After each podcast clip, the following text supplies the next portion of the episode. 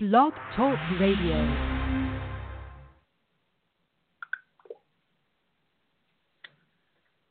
Hello, hello, hello. Can everybody hear me? I can hear you. We're having some troubles. I'm going to assume you guys can hear me, but for some reason I can't hear anything on my computer. So I'm going to go ahead and I'm going to call in to the host number. And this is fun. Stay on there, Patti. Before, before. Because this is live radio, y'all. Let's do this. eight three eight seven eight seven six oh two six. Found. One sec, guys. So now, press one to hear important. It appears that the host has already done. Okay, I'm calling right back in. Stay right where you are. I don't know how to do this. Oh, I know how to do this.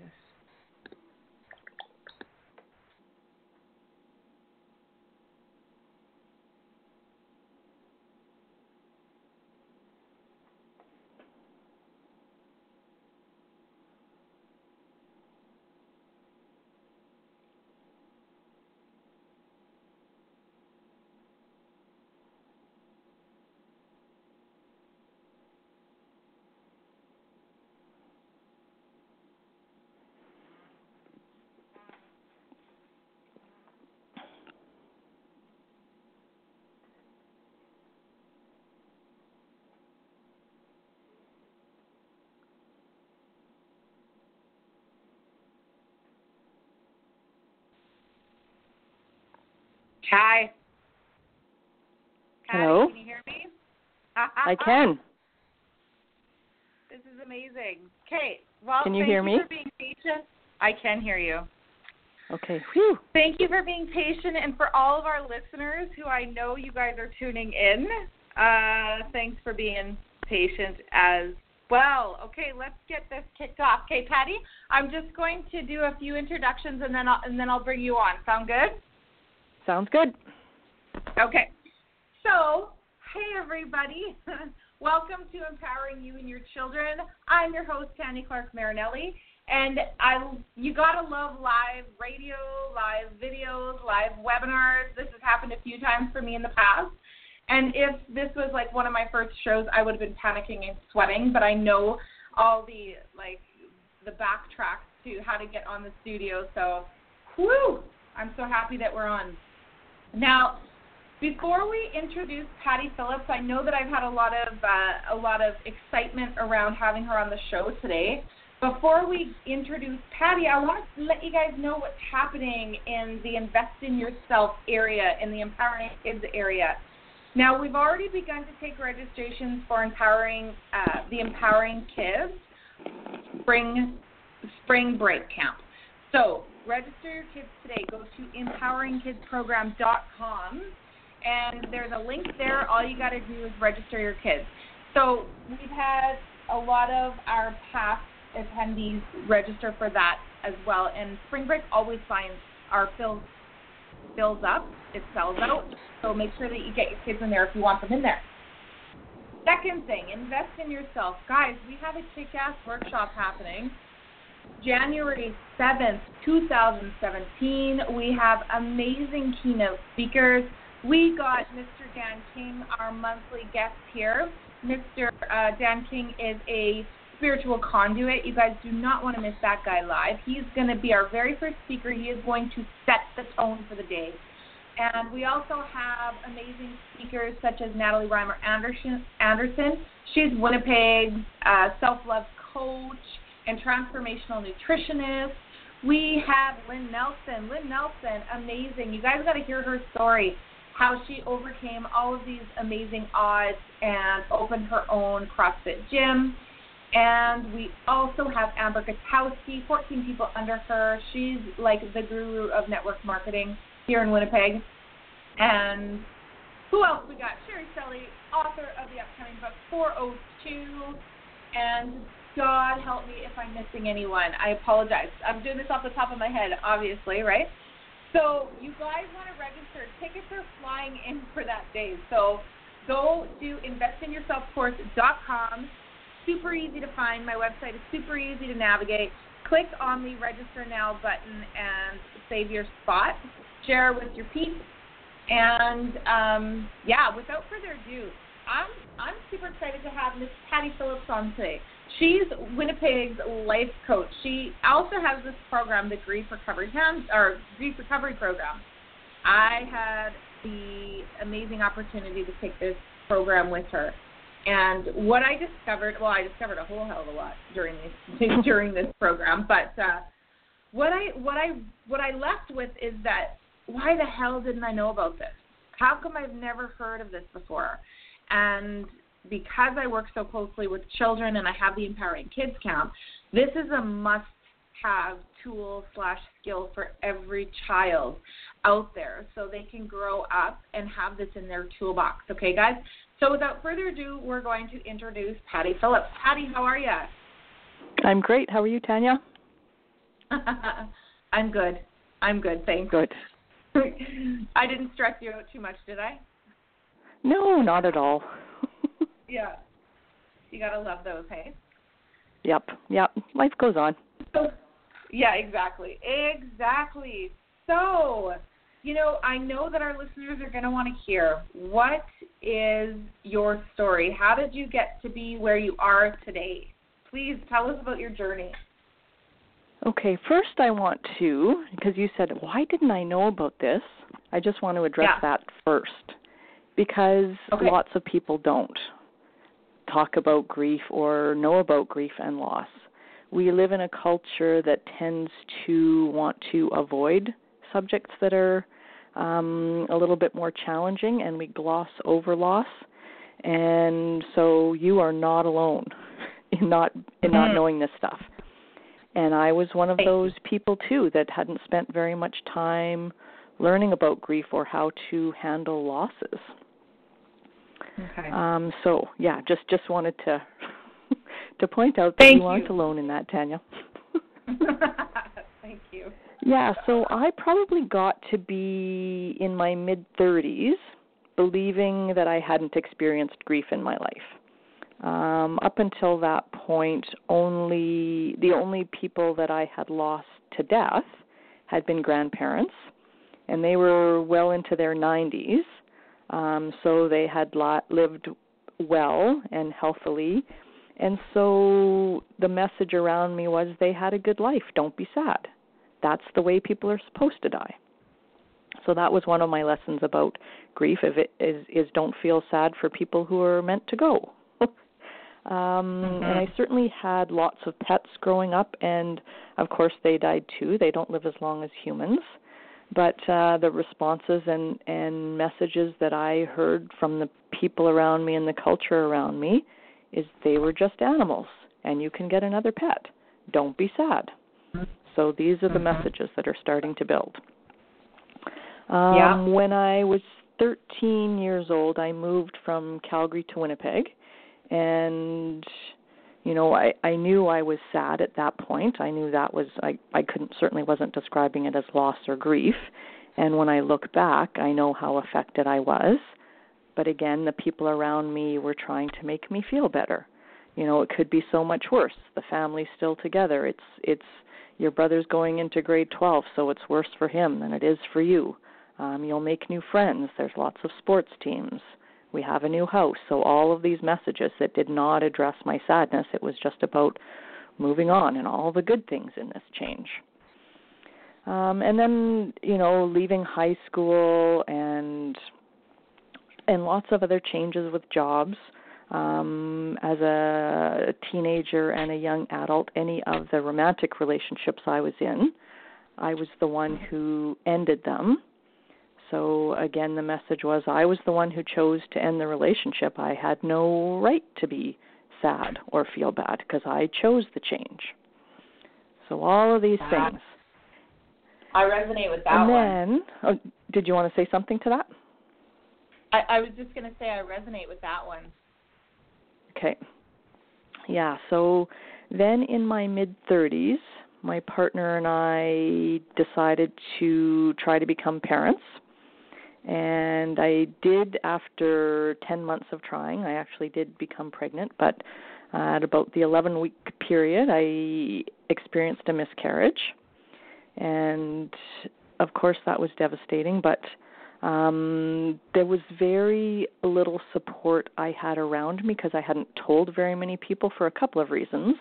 Is there's sort of that uh, that unwritten rule that you're not supposed to tell people until after you've gotten past the first trimester, that magical three months when everything is supposed to be safe. And I was a week mm-hmm. before that. Um, and the people I had told, um, th- they were few and far between. So when the miscarriage happened, um, I did tell a few people, and unfortunately what they said, again, wasn't mm-hmm. helpful, and not because they didn't mean to be helpful. They were so well-intentioned, but they didn't mm-hmm. know better. So things like lots of women suffer miscarriages. It's it's really normal. And and things like you can try again. At least you know you can get pregnant. Um, th- that's just God's will. Um, yeah. Um, you know, all these things that are, and and maybe it wasn't going, it's, it's probably better that you suffered a miscarriage because who knows what what disabilities or, or challenges that child would have faced if they'd, if they'd have arrived in this world. So some really uh-huh. logical statements that could make that, that I could make sense in my head, yeah. but none of those things made my heart feel any better. Uh-huh. So my heart was broken, and anything that people were trying to say to my head did not help my broken heart. I bet, yeah. And the other thing that was really confusing to me at that time was because I didn't have a an actual relationship with this being, with this fetus. You know, there wasn't mm-hmm. a human being. I didn't establish a relationship. So it was really confusing why I was feeling so devastated because I didn't lose something that I had. Mm-hmm. So this was certainly impacting my life for, for a fairly long time, like it, probably about a year later when I was still struggling to engage with people. I had definitely withdrawn a little bit. I wasn't uh, sort of the same sort of um, happy-spirited person that people were used to me being. You know, some, some memory things, just not being as in tune with my life. And a friend of mine, I can't even remember who, gave me this book called The Grief Recovery Method. And at mm-hmm. that point, it made sense. Well, I needed to do something, right? Yeah. So my partner and I read the book and did all the exercises as it was recommended. It wasn't just reading the book. You know, there there are so many help mm-hmm. self-help help books out there, and I bet everyone can relate to this. You read the book, and you gloss over the activities that are that are recommended. Oh, yeah, I read it. I got it. Yep. And... And so we did the exercises, and I have no doubt that it helped us to move forward, to to heal our our pain. And probably, you know, what I learned was all of those things that I described previously, the loss of grandparents, moving when I was thirteen, the loss of relationships, those were all grief experiences. And I went back and looked at those. And I was like, hmm. Wow. That's why I still have some hesitations and behaviors around those losses. Right. Some limiting beliefs. And probably wow. the biggest lesson was mm-hmm. about the loss with the miscarriage. It wasn't about losing what I had. It was the loss of the hopes, dreams, and expectations that I had created for the future. Mm-hmm. So. Well, you got me there, Patti. The hopes, dreams, and expectations piece. Exactly. Uh, like the yeah. first time that I heard that, I was like, oh gosh, does that ever make sense? Mm-hmm. That makes so much sense. Especially like, okay, so here's, here's my experience with Patti, everybody listening. And I think that I'm going to share a little bit about this because there are so many people going through the same thing. And what you said at the beginning really resonates where we gloss it over, right? And mm-hmm. at the beginning of our spiritual journey, this is what I noticed, and correct me if I'm wrong, but this, these, these are my perceptions, right? This is what I notice with people that I've worked with. When we find out the power of positivity, we kind of, like, do our best to solely focus on these things. Yep. One thing that I always share in my practice when I begin working with people is that, you know, when we begin the conscious breath and we begin we begin working together, there's only so long that you can suppress hurts, right? Mm-hmm. And yeah. eventually they're all going to come up, and they need to come up. It doesn't mean that we need to sit in them forever, but they right. need to come up so we can look at them and we can face them, and then we can choose to either, you know, kiss it, thank it, goodbye, uh, and move on, and mm-hmm. take the necessary processes to, to move on through it, right? Which yep. this grief recovery program is amazing for it. So that is one reason why I'm going to share a little bit of my experience with you. And another reason is because there are so many people out there going through uh, grief, and they have no idea that they're experiencing anything, like that they're experiencing grief. Bang on. Right? Yep. Yeah. Oh, yeah. There you go. So when I came to see you, here was my first reaction. Okay, Patti, your name keeps coming up. People keep telling me that they're working with you. They enjoy working with you. I mean, there's only so many times I could hear your name before I'm like, okay, inner inner goddess, listen to what your you know to what your body's telling you, and you know the universe is telling you, go and make it happen. So when I first got there and you kind of explained to me what the grief recovery was, program was, I was like, I always say this thing, say yes, worry about it later, say yes, worry about it later. Um, and that's what I did. I said, yes, we'll worry about it later. I know this is going to be challenging. I know it's going to bring up a lot of shit that I'm suppressing, a lot of shit that I don't even know that I'm suppressing, but I'm ready. Let's do this. We got to move past this. I'm done. So that's what I did. I said yes, and then I worried about it throughout our grief. You even noticed there were times where I, I, like, literally messaged you, and I'm like, I'm not coming to the appointment today. I'm not doing the assignment today because I was like, I just couldn't do it. Yep. I needed support, you know, walking through that, or support and, and assistance walking through certain processes. Now, I'm not trying and to scare everybody off. Yep. Exactly, right? Yep. So, so that was that was um, that was my journey. I'm going to say yes, worry about it later. Now, what you and I discovered was that it was there were probably three or four things that we were aware of that really need to be focused on, but yep. I chose to focus on my divorce first. Yep. Because that was the big one that was lingering around and kind of affected all the other areas. Right? Mm-hmm. Yep. Yeah. Yeah, it definitely made the most sense. So you can jump in any time here. What's that? I just, yeah, I just said that that one made the most sense given what came up for you and how, how present it was. Mm-hmm. So maybe, you know, before I go on with a few, like, really key things that I took out of the program in regards to divorce, is what can you, what can you talk about when it comes to divorce? Why is it such... Why is it so crazy? Why is it, like, right next to recovering from from death around you? So why is it? Why is the process so magical, and why can it move people from this place of uh, a broken heart to, to a healed heart? Yes, I like that better. Okay. Uh, well, I want to give an analogy first. So mm-hmm. if we think of a broken heart as as similar to a broken bone, and we definitely experiences experience different types of losses. So mm-hmm. a like a, a simple fracture in a bone, where you know it just there there's that the the bone the bone actually has a break, but it's not misaligned or anything like that. Typically, it's just a simple cast to immobilize. But even if the cast wasn't there, if you gave it time, that bone would heal on its own. Right? It doesn't need an intervention. It doesn't need surgery. It doesn't necessarily need a doctor. That happens to lots of people. They have broken bones, and they don't even know it. It's achy, it hurts, and eventually it goes away, and you never think about it again. Then there are those bones that break, that completely go out of alignment. And if you pay no attention to them, that break never gets better. It will impact you for the rest of your life because it won't. That bone, that limb won't function as it was meant to function.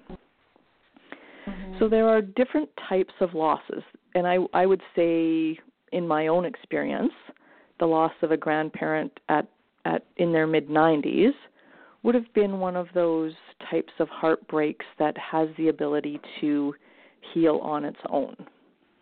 Because it wasn't complicated, right? They they lived a good life. I had a good relation. I had good relationships with those grandparents, and over time, of course, I was still sad and missed them, and have moments of being sad even today.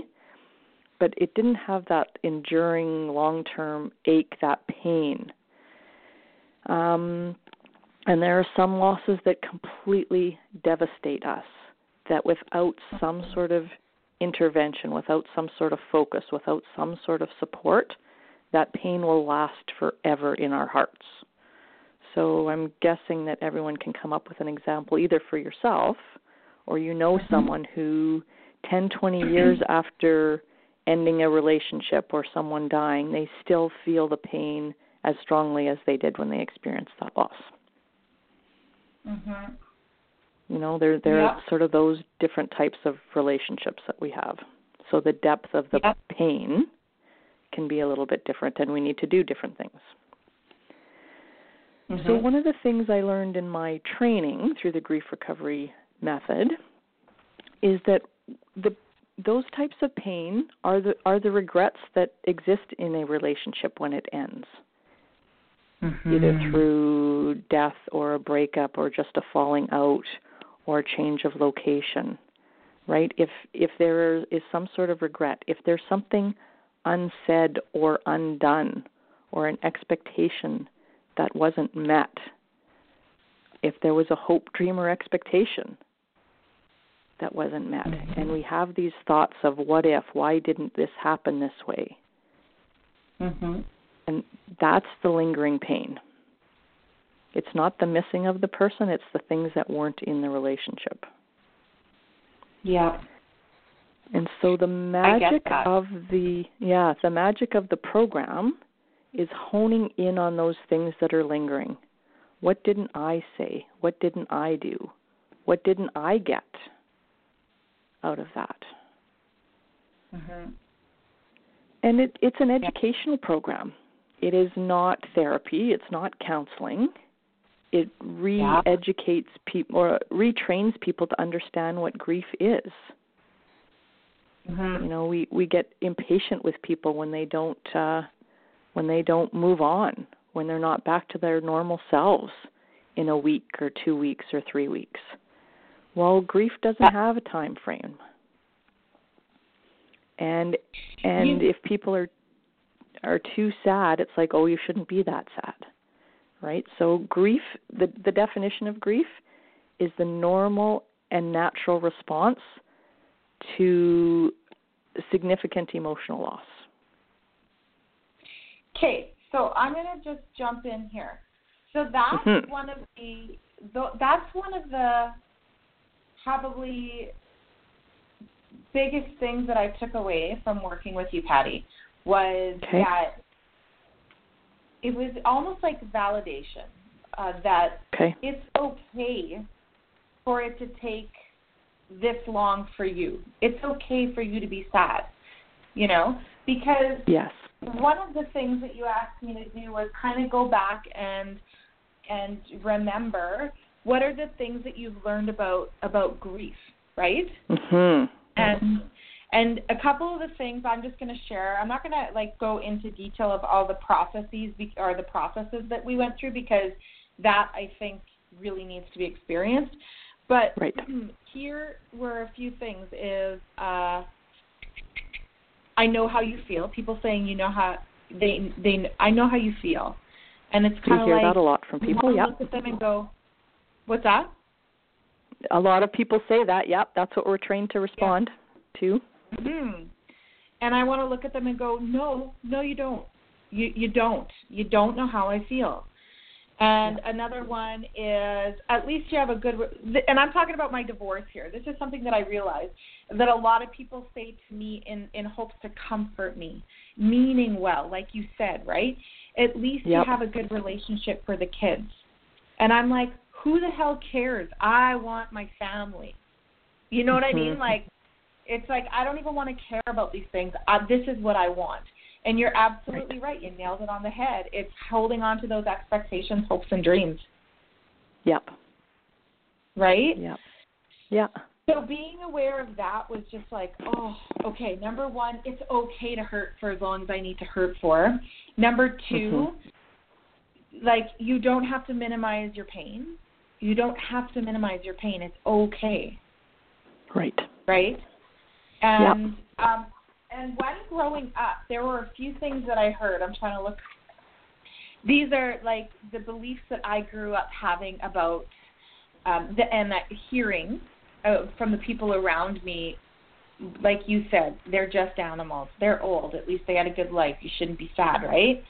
Some of the yep. beliefs that I grew up hearing was, don't feel bad. Replace, you know, uh, which one? Oh, suck it up. Suck it up, Tanya. Mm. Oh, Tanya's the sucky baby. Tanya, you know what I mean? Like, she's so emotional, blah, blah, blah, blah, blah.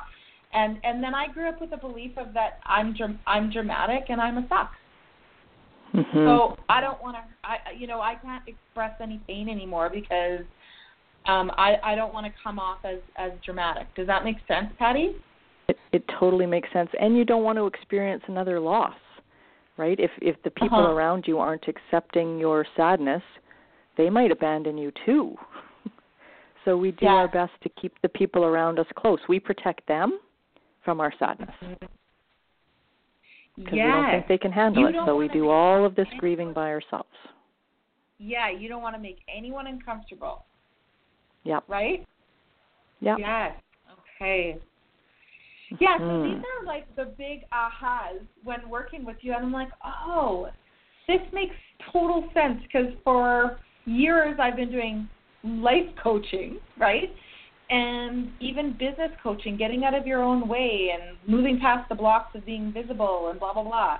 And it all stems from beliefs that we've learned and incorporated from when we were young. Yeah. But this is just yet another area. Well, and then we start creating habits that hurt us to try and cover up that pain. So mm-hmm. how many people turn to drugs and alcohol and food and spending time on the computer? You know, how, there are so many people if, that that turn to those unhealthy behaviors to cover up those feelings because they don't know how to handle them. And that's do part of the program too. Do you want to talk about that for a few minutes? People, pardon me? Sorry, do you want to talk about that for a few minutes? Well, I probably want to talk most about depression, actually, and, and oh, yes. you know, sure. so some of the folks that I've walked through the program, and you acknowledged, um, I mean, you've talked a little bit about that in a previous uh, podcast about having yep. experienced that yourself, mm-hmm. and there are so many people who experience grief, and they label it as depression. So then yeah. the treatment of that is often medication. So that's a drug. It's not necessarily recreational, but it's it's to alleviate that pain because we're not supposed to have that pain.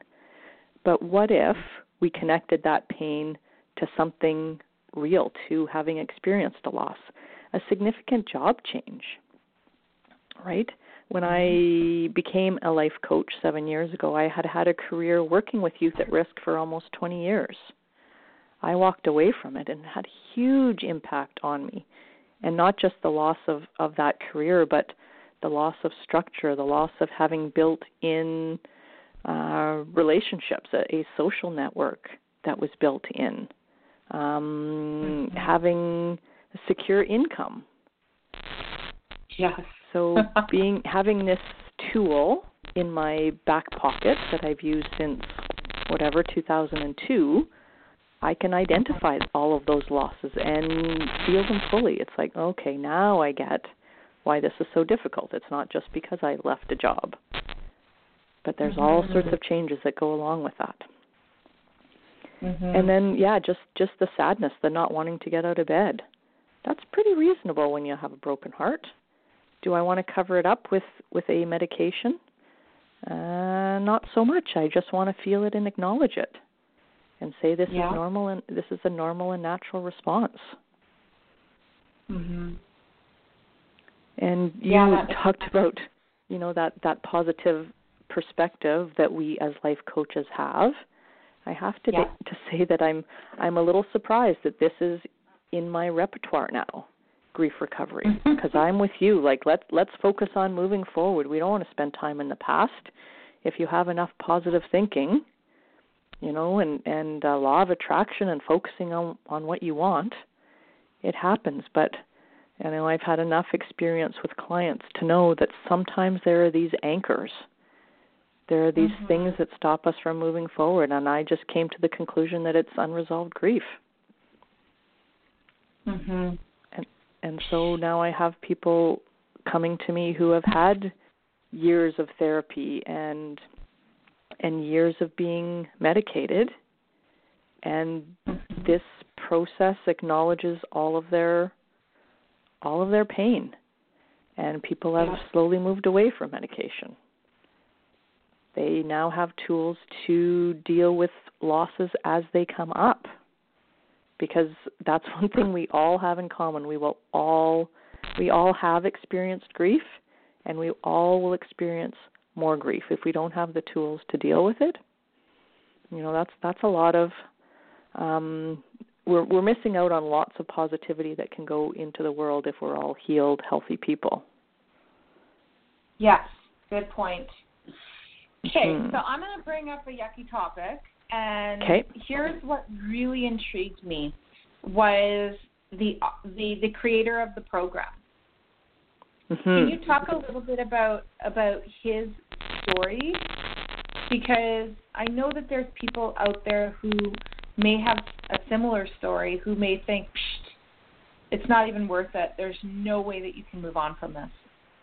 Right, so... he had a child. I think his, his son was four years old when he died.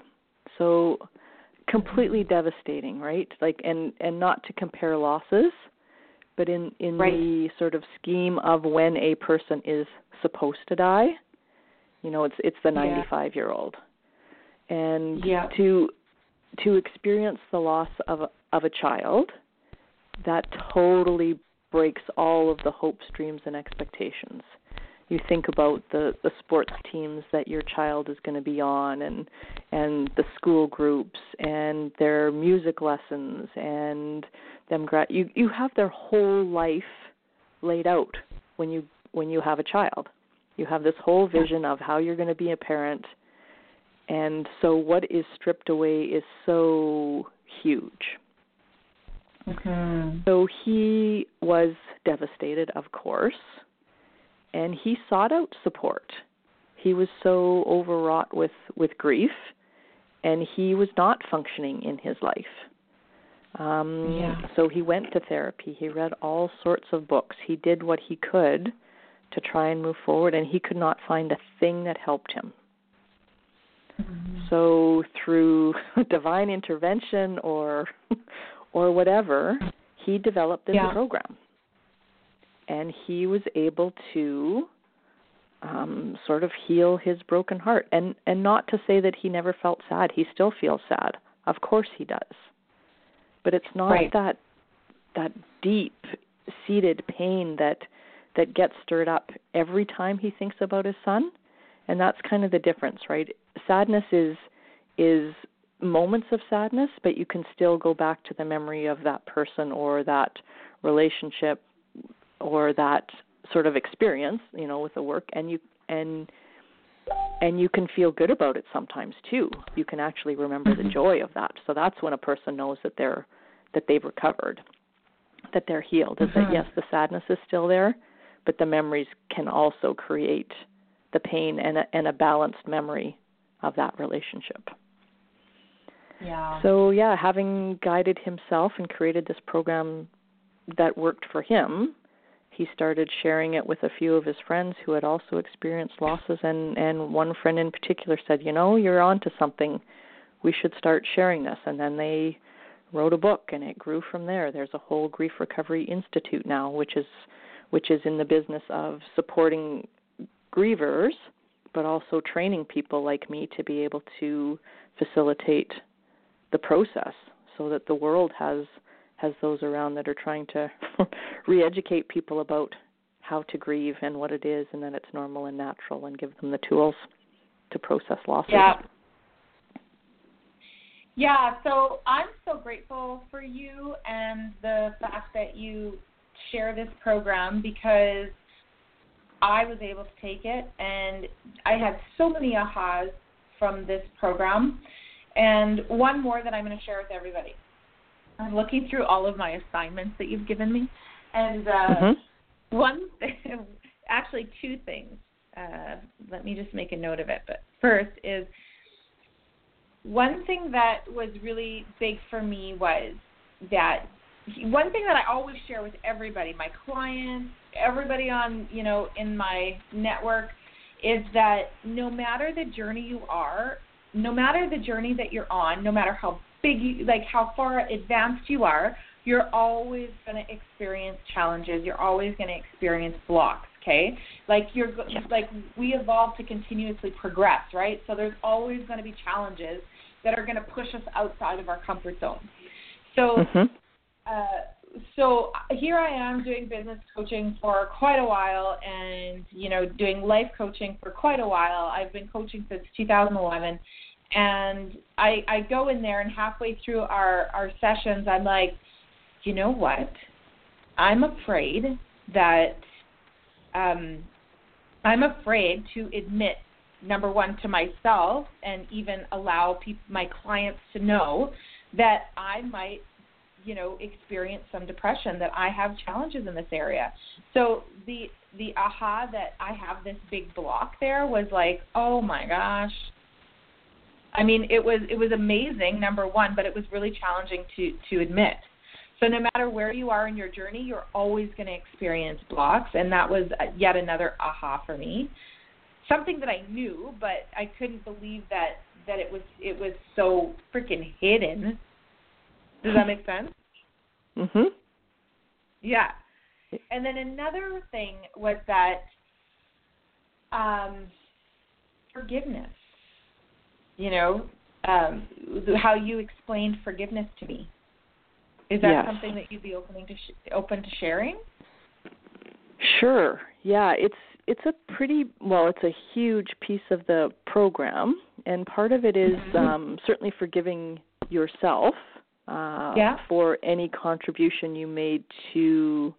I'm going to just say the negative aspects of a relationship or situation, and and forgiving the other person. That's sort of that. Resentment that, that lingers is that we wish something had been different, and if we mm-hmm. continue to blame, we'll never move forward.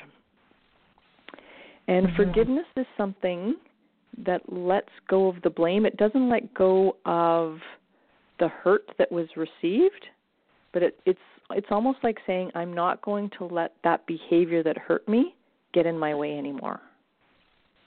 Mm-hmm. And it's and forgiveness isn't said to the person that you're forgiving. It's not about asking for for them to say they're sorry. It's about you mm-hmm. letting go. And there's yeah. something really powerful. And the words have to come before the feeling. Lots of people say, "Oh, I can't forgive them. You know, I, I don't feel it." Well, there's huge power in saying those words. And then you feel forgiveness. You feel the letting go. Um, certainly, the, the the ability, the willingness to say those words out loud. I forgive you, so and so, for for hurting me. Mm-hmm. You can feel an emotional shift within you when you say those words. Yep. And I have I have the simplest example of that. It's a little bit silly actually, but it's because I have this tool in my mm-hmm. pocket. Okay. So I walk my dogs down by the by a park that's close to my house, and and one of my dogs squatted, and uh, you know did some business, and then we carried on walking. And there was another person walking, probably I don't know fifty meters away, and yelled from not far, "You better pick that up." And it's like, mm-hmm. um, it was just pee, I said. She's, well, I'm not sure. And this just stirred up so much emotion in me in mm-hmm. terms of being judged and my values being challenged because I would not leave a pile of poop in, in the park. So for mm-hmm. about two blocks, I was just fuming and, and angry, angry, angry at this woman. And then I just said to myself, I forgive her, just to myself. And mm-hmm. my heightened emotion of anger just drifted away in seconds because I said those words actually out loud as I'm walking those dogs. And it was incredibly powerful mm-hmm. to say those words. Yeah, and, and I think I remember you telling me this story, and I was like, oh, my gosh, I so relate to that, because there are so many times that somebody makes, not makes you question your integrity, but but just to have somebody question your integrity is is is crazy. It's It does. Mm-hmm. It stirs up a lot of emotion, you know, and um, and that's a, that's actually I had an experience last week. And uh, I'm not going to get into it, but I'm definitely going to use that. I didn't even think to use that, but I, I will definitely use that. Absolutely. Thank you. Yeah, so that's that's uh, one of the long-lasting effects of going through this program is that you have tools that you can draw on. Do you have to walk through all all of the actual steps that we go through in the seven sessions? Absolutely not. You can draw on any one of them at any time. Mm-hmm. As you become more accustomed to it, and you can start paying attention to, oh, this must this change is actually creating a loss. Um, this is one of the habits yeah. I'm using to distract myself. Is it a healthy distraction or an unhealthy distraction? And sometimes yeah. distractions from our sadness are absolutely important because we need to re-energize. We need to give ourselves a break from that. But if we understand that it's a it's an opportunity to re-energize and just relax, or is it we're trying to distract us one hundred percent of the time because we never want to feel the pain? Those are two different so distract, things. Distract is kind of along the same lines as escape, right? Yes. Yeah. Yeah. Well, and that's where okay. positivity can come in to be a negative thing too, right? If we just, mm-hmm. you know, put on those rose-colored glasses and everything will be fine, nothing bad happens, we're not allowing those feelings to come up, and they they start festering. They accumulate right. over a period of time. You know, so so imagine if my, kids had these tools. Yeah. That I want to get into right away. Um, okay. Two things. The what I discovered was one of my big distractions slash escapes was putting on movies. I don't have cable. But if I'm having a really challenging time, I'll put on a movie and I'll escape. I'll avoid the feelings. I'll I'll avoid the feelings, or at least I did. Now, mm-hmm. when I'm experiencing any similar feeling like I did before, I'll put on a movie, or I'll choose not to put on a movie because I'm aware of it now. Mm-hmm. It's a conscious so, decision. Exactly, which is super cool. And very cool. What about Louise? Go ahead. I, yeah, I just said that's very cool. That's that's what we want people to do is make conscious decisions, right? Yeah, yeah, exactly. Uh, and and just having this awareness is, is amazing. And another thing, you know, forgiveness. Louise Hay is all about forgiveness, and the power of healing is all about forgiveness. Do you do you follow Louise Hay? I've read some of her stuff, but it's not super familiar to me. Okay. But she sounds well, like a brilliant I, woman. She is a brilliant woman. She's amazing. Uh, she's facilitated thousands and thousands of people in healing themselves from cancer, AIDS, you name it. And step one is through forgiveness and loving yourself. So hmm. she's got... You know, she's all about um, aff- affirmations, but affirmations is the easiest way I know to explain creating new thoughts to create new beliefs. And but it goes a lot deeper than that. And she's extremely powerful. She even has a book where, you know, the certain diseases that you have are caused through, you know, certain thoughts that you think and certain beliefs that you think. So, for okay. example, for example, you know, if you have, you know, your a lower back pain, or I think it's upper back or lower back pain, it's due to financial stress or or whatever. Mm. So, and then you look up in the book, and it's like, you know, when you read what those what those beliefs are and the affirmation to kind of counteract that, create a new belief, it's kind of like when you look that up, you're like, oh my gosh, that's exactly what I think, you know. And anyway, so anybody listening out there, if you guys have not heard of Louise Hay or spent some time, absolutely research her and watch her documentary, You Can Heal Your Life by, by Louise Hay. And um, it, it totally ties into this, Patti. It's amazing. Now, cool. I'll have to look a little deeper. Yeah, I love her. Uh, let's talk about the kids, the program for educators or even parents, okay. right? Mm-hmm. Yeah, share with us that. Yeah, so there is there are a few different programs that uh, that come out of the, so or, or a few different ways to facilitate the grief recovery method. So one is one-on-one, which is how you and I did it. One is mm-hmm. in a group setting, which brings a group of people together to process their losses together, and there's a little bit of small group work and that sort of thing. There's a grief recovery method for for pet loss, which is awesome because lots of us love our pets like they were our children, and and we certainly want to be validated in that loss. And then there's another program that's called Helping Children Grieve. Mm-hmm. So it is designed for uh, people who are in, who who care for children. So it's either parents or guardians. It can also be for counselors or educators or or you know any anyone who is in the care of children, so that we mm-hmm. as adults have the tools to guide children through losses as they experience mm-hmm. them. So we're teaching kids early, early, early that those sad feelings are normal and natural. We're not trying to talk them out of it. You know, those things like like big girls, big boys don't cry. What kind of message is that to kids? But how often is that said? Mm-hmm. You know, if, if you're sad, go to your room. So grieve alone yeah. is one of the messages we pass on to kids. You know, we do a lot of the at least and replace the loss. Yeah. So with pets, well, we'll get it's to, we'll get you another dog. Yeah. So we as adults are well-intentioned, but we aren't well-equipped to support children right. or the people around us. Mm-hmm. That's huge.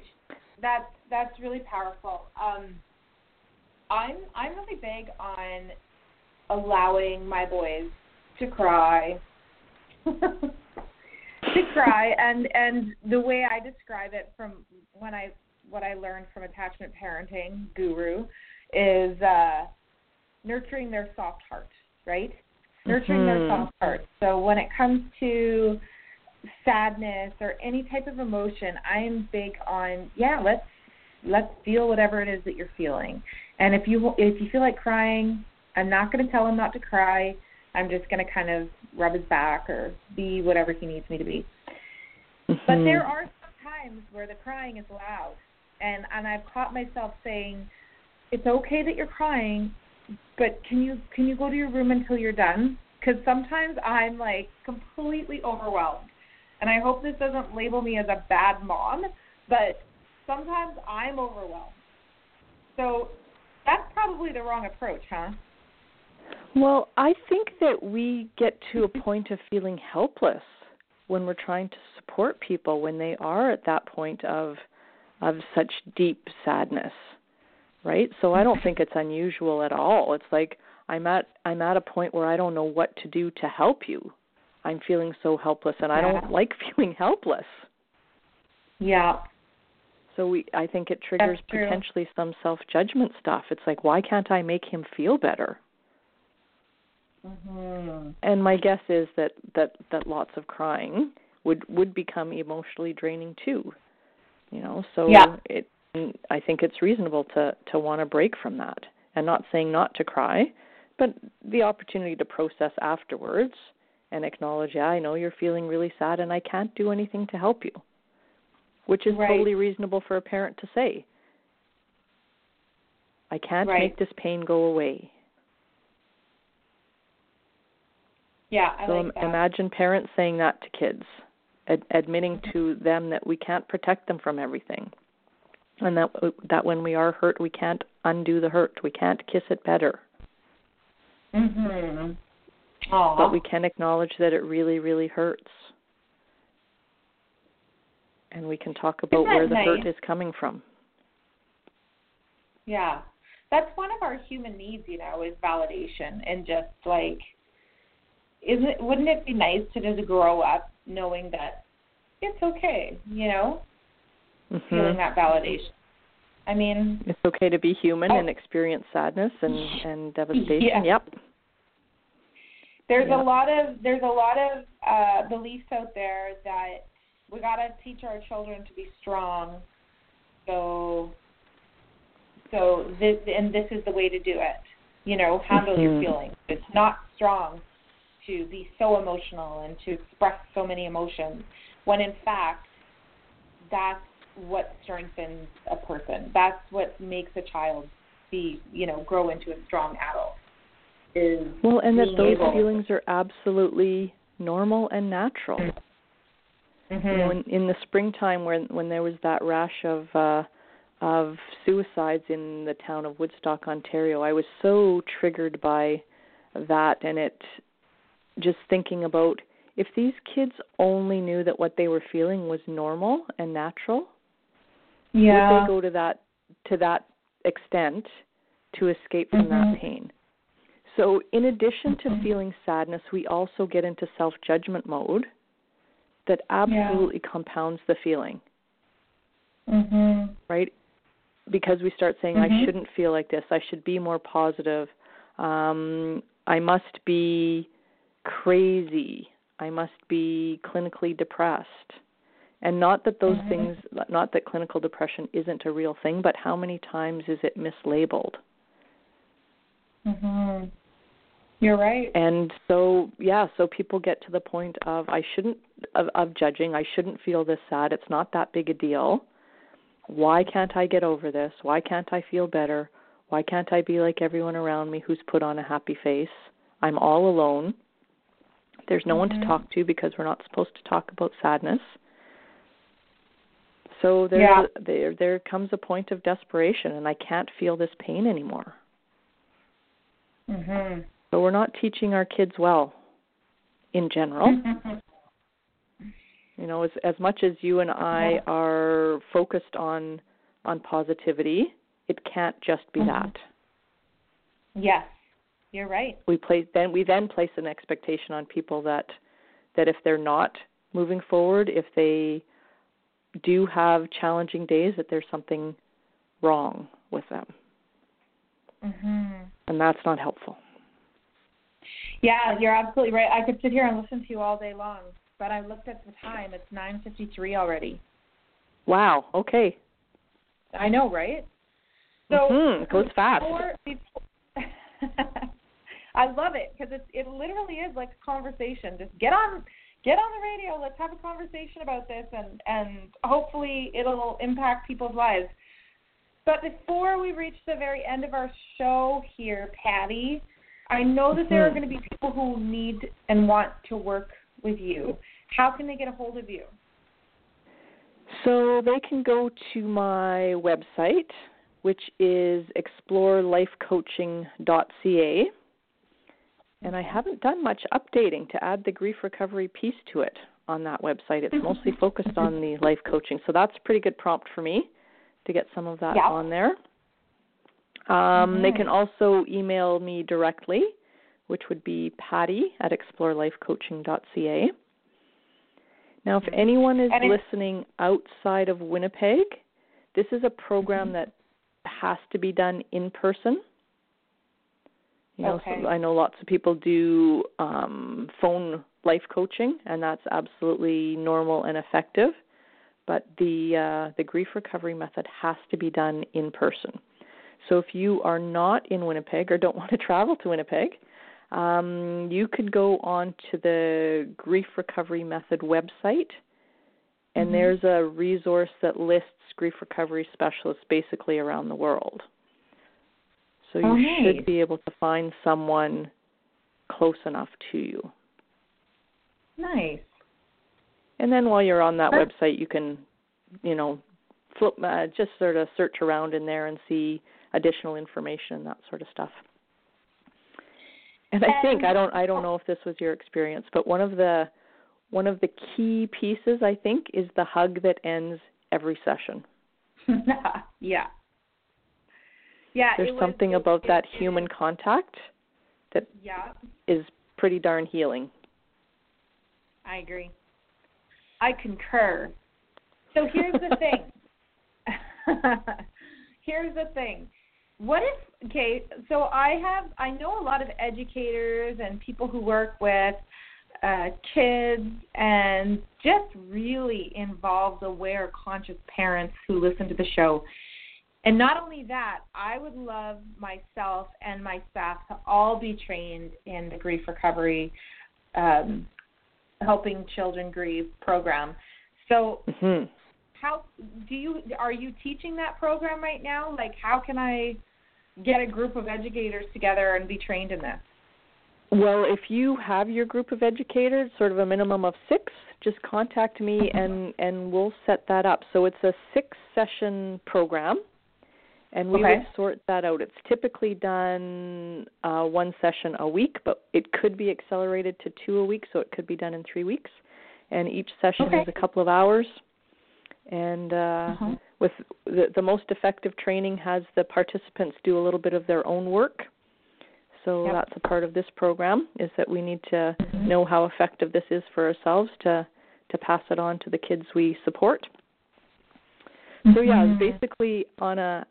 Uh, as requested basis. I'm certainly available to uh, to make that happen. And if there are individuals who are in- interested in that, totally fine to contact me also, and then I would just create a list of people who are interested.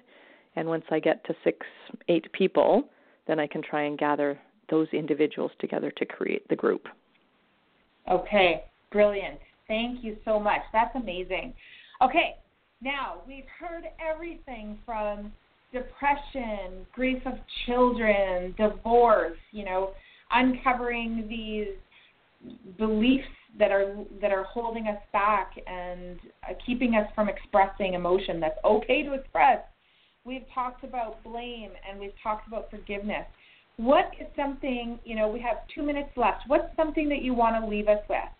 You know, is there something that we haven't covered yet?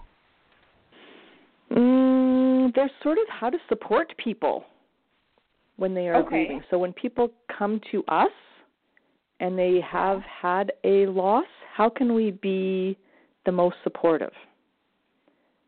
So you already pointed to this one. So something that is not helpful is saying, I know how you feel. One of right. the most effective responses is I have, I can't imagine how you're feeling. Yeah. And just feel the difference between that. Just let that settle in. Hearing those words, I can't imagine how you feel. Something that I say often is, I'm so sorry that that happened to you. Not, mm-hmm. not I'm sorry that that person did that to you, or not to point fingers, but I'm just, I'm so sorry that that happened to you. Is that useful? That is, that is useful, yes. Okay. To say, I'm sorry you're feeling that way would not be useful, because then you're judging the okay. feeling, right? So I'm sorry that happened okay. to you is, is is the circumstance. So there's a distinction okay. between those things. Right. And and then another thing that's really hap- helpful is to ask mm-hmm. what happened, and then just listen. Okay. Because one of the... One of the healing pieces is being able to tell the story. And we're so afraid to ask people because we don't want to stir up those emotions. We think we're responsible. We think we're the, if we ask about it, we're actually creating those emotions. We don't have that much power. We can't take them away. We can't create them. Yeah. So if you're willing it. to be a listening ear, mm-hmm. oh, if you're, yeah, just uh, just say what happened and listen. And don't okay. get into your own story when you're listening. Oh, uh-huh. yeah, that happened to me, and oh, yeah, I had the same sort of situation. At least you're not so-and-so because they had this happen to them. Just yeah. listen. What happened? Just listen. No fixing. Listen. You can't make it better. Just listen, mm-hmm. underline, rock, and bold, and italic. Just listen. Awesome. Well, I'm, yep. I'm celebrating you being here today, Patti. Thank you so much for jumping on the show and sharing this powerful program with people. I know that I'm going to get some messages about it, and I'm going to send them your way. So awesome. I hope you were very welcome, yeah. and thank you for the invitation. It was great. Absolutely. Have an amazing week, and you and I will talk soon. Take care. You too, Tanya. Bye-bye. Bye.